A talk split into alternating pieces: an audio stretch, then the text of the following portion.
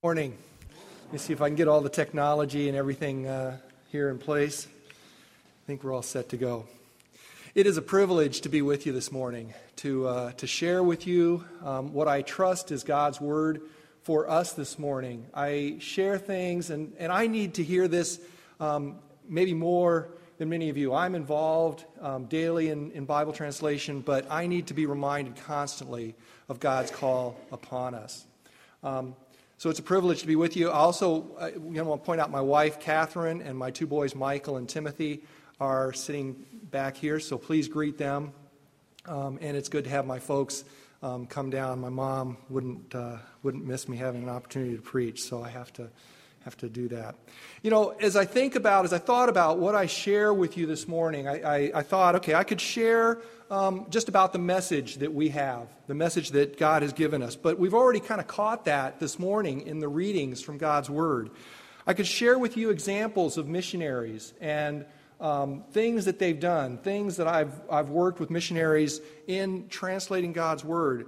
I could share about your part of the task, but I want to kind of go to the end of the process. When, when we do a typesetting project, oh, um, can we see that? Good, we can see that. When I do a typesetting process, I work with a translator who's already done the work, but we start and we, and we lay out this task. And if I start laying out the scripture in a certain format, and I spend a couple weeks on that, and then find that at the end of that, the translator says, No, I really want to have it in two columns with Spanish on the bottom, it's really frustrating.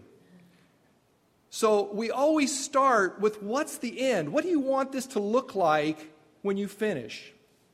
And so my question is what does this look like at the end for us? So we're going to go to the end of the Bible. We're going to go to Revelation and read this passage. And after this, I looked, and there before me was a great multitude that no one could count from every nation, tribe, people and language standing before the throne and in front of the Lamb. They were wearing white robes and were holding palm branches in their hands. And they cried out in a loud voice Salvation belongs to our God who sits on the throne and to the Lamb. That is the end of what we're doing. People from every nation, every tribe, every people, every language. John uses some of those same words in Revelation 5 9 when he says, You are worthy to take the scroll and open its seals because you were slain, and because your blood, with your blood you purchased men for God. From every tribe and language and people and nation, you have made them to be a kingdom and priests to serve our God, and they will reign on the earth. That is our end, that we will reign as a, as a, as a mighty multitude before God, people from every nation. Now, in some ways, it's a little bit false to define things like this in English because, of course, John was writing in a different language. But let's go through this. Every nation, how many nations are there in the world? Well, Today, the UN says there are 196, but tomorrow that may change um, as the nations change. Do you include Puerto Rico, Scotland, Wales, Taiwan in those nations? It's kind of hard to count nations. What about every language? How many languages are there in the world today? Well, the current count says that there are 7,105, but that count changes a little bit in and out as we look at languages and as languages die. Every tribe. How many tribes are there in the world? Well, in reality, it's sort of a very hard question because nobody knows how to define a tribe. So we'll just leave that one as a question mark unknown. What about people? How many people groups are there in the world? The Joshua Project defines a people group as a group of people for whom there is no boundary that you have to cross to get to them. So, how many people groups are there in the world? Well, some counts say there are about 10,000 different people groups in the world. Other counts say there's more like 27,000 people groups in the world. So, how many people are included in this? It's kind of hard to say, it's just a lot. It's everybody. Everybody will be around the throne. This promise is something that God made to Abraham. God made this promise to Abraham Surely I will bless you and make your descendants as numerous as the stars in the sky and as the sand on the seashore. Your descendants will take possession of the cities of their enemies, and through your offspring, all nations on earth will be blessed because you have obeyed me. There is a, a chorus, um, and I debated whether I would get the praise group to, to do this with me, but I thought, okay, they've got a lot of stuff they're working on, and I don't have time to, uh, to do this too. But I love this little chorus. It says, Our heart, our desire is to see the nations worship. Our cry, our prayer is to sing your praise to the ends of the earth, that with one mighty voice every tribe and tongue rejoices. Our heart, our desire is to see the nations worship you. Sing that with me. Our heart, our desire is to see the nations worship.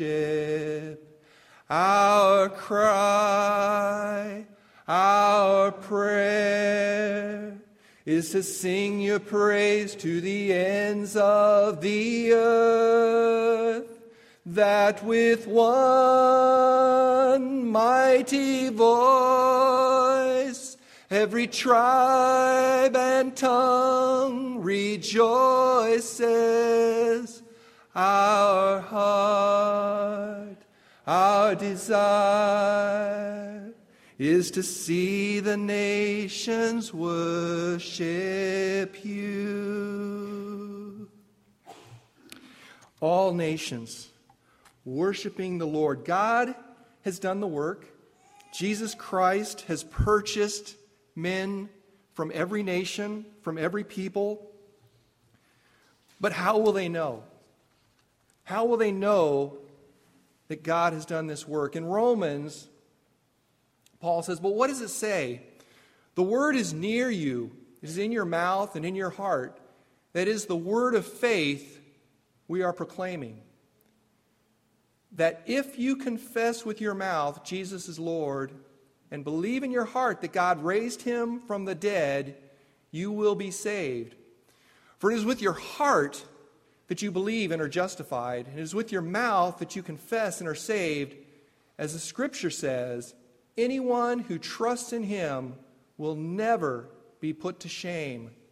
For there is no difference between Jew and Gentile. The same Lord is Lord over all and richly blesses all who call on him. For everyone who calls on the name of the Lord will be saved. But here's the, here's the real key. How then can they call on the one they've not believed in? How can they believe in one of whom they have not heard? And how can they hear without someone preaching to them? And how can they preach unless they are sent? As it is written, how beautiful are the feet of those who bring good news. From the earliest days of the church, men and women have taken God's word to the peoples of the earth. In 348, the Gothic Bible was translated. In 381, it was translated into Latin in the Vulgate Bible. 404, the Armenian Bible. 420, the Gregorian, the Georgian. I don't know how you say that one. 494, the Ethiopian Bible. 635, the Chinese Bible. For us, we had to wait all the way until 1384 for John Wycliffe to translate the Bible into English. By the year 1880, 68 languages had scripture of some variety. By 1990, that number had increased to almost, well, to more than 2,000 languages with Scripture. Either a Bible or a New Testament or a portion of that Bible. Today, there are 513 languages in the world that have a complete Bible. Actually, that, that number seems just kind of astounding to me because I think there are 7,000 languages in the world, and only 500 of them have a complete Bible. 1,294 have a New Testament. And over a thousand have at least one book published in their language. That's a total of 2,817 languages that have some portion of Scripture today. Additionally, there's over 2,000 languages where translation projects, either Wycliffe Bible translators, Lutheran Bible translators, um, independent translators who are working with languages, somebody today is working in another 2,000 languages. But that still leaves almost 2,000, leaves still 1,900 languages that have not even been started that need God's Word so that the people of the Word can hear the message that we can hear every Sunday. In order to take God's Word to the people of the earth, that Word needs to be translated into the language of the people. Si yo vengo a ustedes y hablo en un idioma extranjero, algunos de ustedes comprenden lo que estoy diciendo. Sin embargo, muchos de ustedes no, no saben lo que estoy diciendo. I could come and speak to you in a language, and some of you are going to understand what I just said. How many of you understood what I just said? A few. I may not have said it right, so then if I'd said it right, maybe more of you would have understood. But if I came and I spoke a language that was close to English, then the scripture might look like this We are therefore Christ, as though God were making his appeal through us. We you on Christ's behalf. Be to God. There are many languages in the world where the people speak some Spanish, but Spanish for them is, is a second language. And so they hear and understand most of what's being said, but a few key words get lost. This makes a lot more sense if we put the words ambassador and implore and reconciled in there. We are therefore Christ's ambassadors as though God were making his appeal through us. We implore you on Christ's behalf, be reconciled to God. All of a sudden, now we can understand it and make sense of it.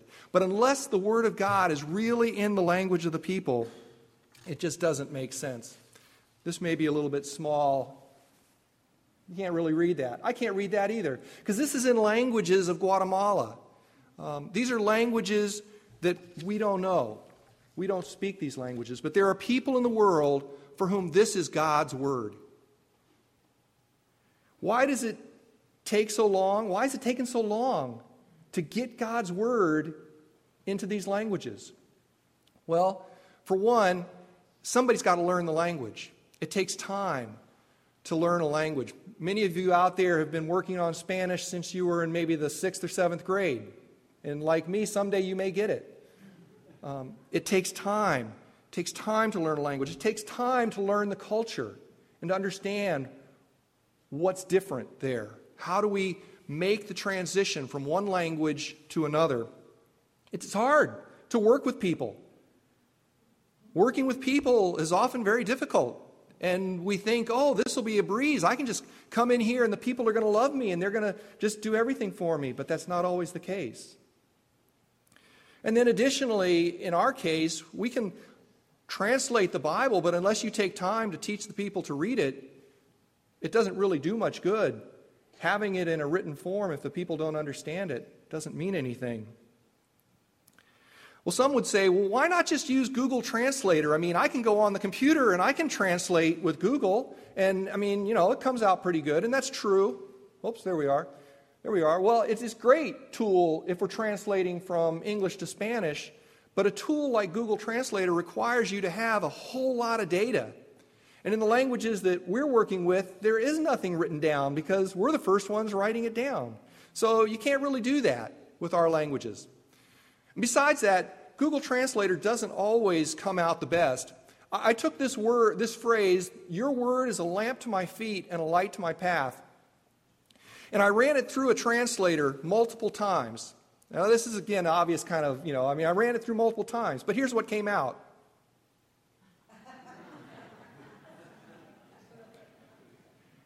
Doesn't quite give us the same message.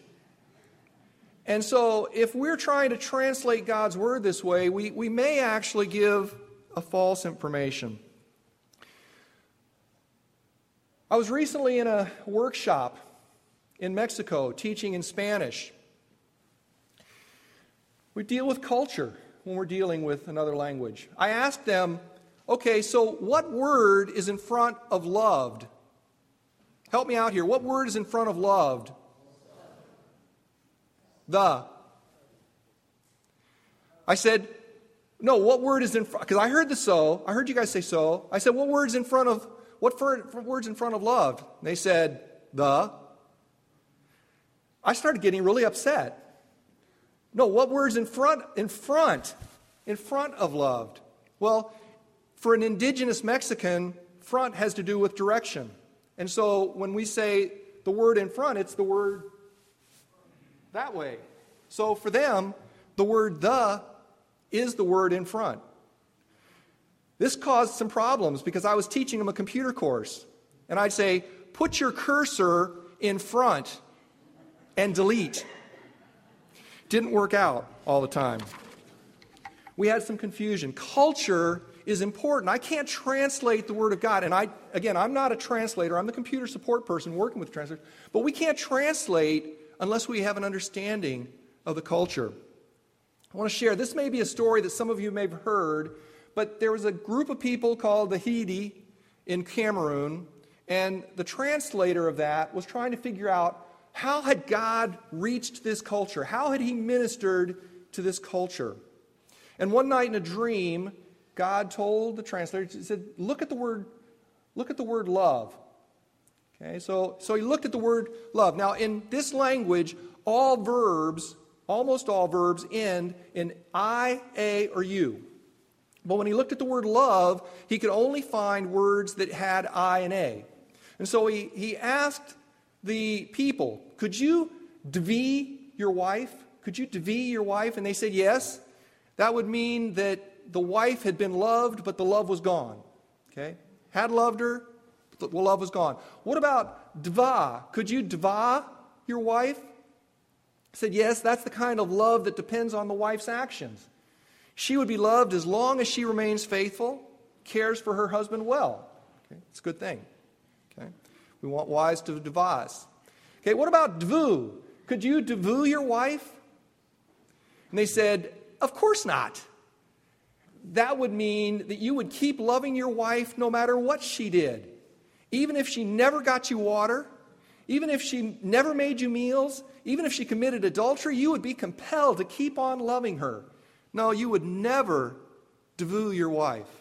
It just doesn't exist. And so Lee paused and he thought for a minute and he's thinking about John 3:16 and he said, "Well, could God devu people? And these church leaders and these elders stopped and they, they, they just were stunned. And on a few of them, tears started to come down their faces. They said, Do you know what this would mean? This would mean that God kept loving us over and over, millennia after millennia, while all the time we rejected his great love. He is compelled to love us even though we have sinned more than any people. One simple vow, adding the you, changed the meaning from I love you based on what you do and who you are to I love you based on who I am. I love you because of me and not because of you. This is the message that God wants for the Hdi people. This is the message that God wants for us. Very quickly, Catherine and I went to Guatemala in 1995. Um, I went to be the computer support person and to provide translation help. In that time, I've translated over 32,000 pages of Scripture. This is 33 different Bibles or New Testaments.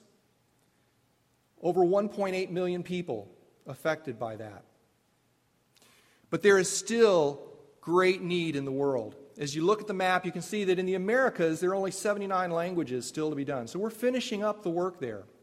The rest of the world has the majority of those Africa, India, Papua New Guinea.